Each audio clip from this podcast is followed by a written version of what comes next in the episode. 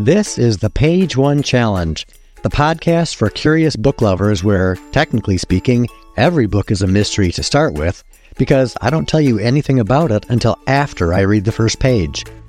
Then the mystery becomes whether you like it enough to want to read the whole book. Let's give it a try.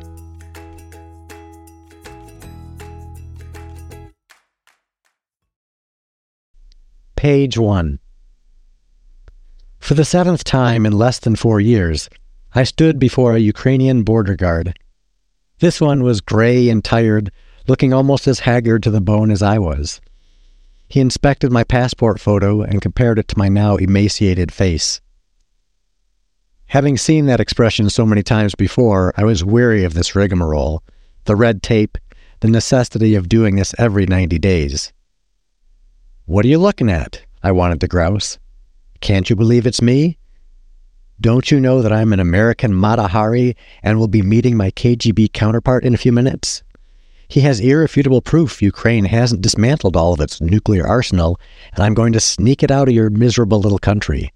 In less than an hour, I'll be back here, and you won't even think to look for the microchip in my bra.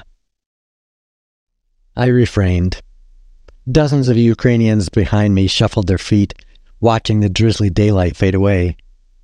With the proceeds of their contraband vodka and cigarettes, they wanted to return to their homes and supper. It's really me, I smiled at the guard. He held my future in his hands. What would I do if he refused me entry into his country? I had no backup plan. How many more times was I going to have to do this? The train connections were dicey at best, Several times I've had to spend an expensive night in Krakow because my Warsaw to Krakow train hadn't arrived in time for the next leg of my journey. This time, instead of the pokey oil burning bus, I had to hire a taxi to drive me from Przemysl to the border. I had desperately begged the cab driver in faulty Polish to wait for me while I trekked back and forth so he could get me back for the return train. Would I get back to town in time? It was all a pathetic situation in a god-forsaken place.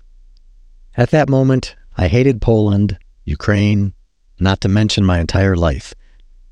What horrendous blunders had I committed to be here in the middle of a wet twilight, a beggar at the mercy of some poor vapid guard, bribed by Ukrainian and Polish smugglers at Europe's very extremity, at the border of the country in a nagging war with Russia?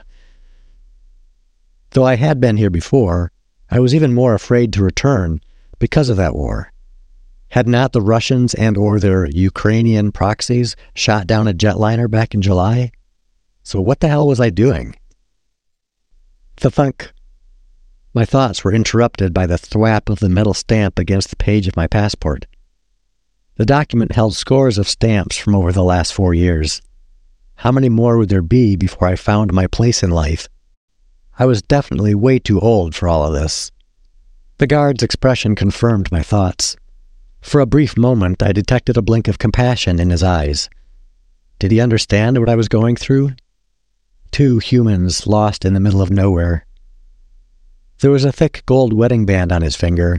He certainly had a family and would see them after his shift. A wife and two, maybe three grown children.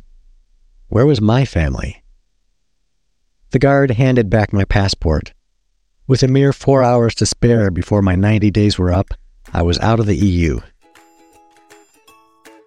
That was page one of Confronting Power and Chaos The Uncharted Kaleidoscope of My Life by Christine Skarbek, published by Austin Macauley in 2023.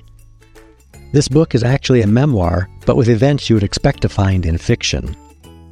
Christine told me this through all the chaos dealt me, everything from my teenage daughter's nearly fatal OCD to spooks in my house for six months to being homeless at 60 in Krakow, Poland, I learned from my guiding light, the woman who had my name before me, all of her tricks of the trade.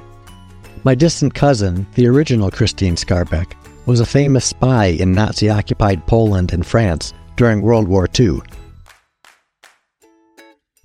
In the episode notes, you'll find links to this book on Amazon and to Christine's website. Well, that's it for this episode of the Page One Challenge. As always, if you like this quirky little show, please subscribe and share it with your friends.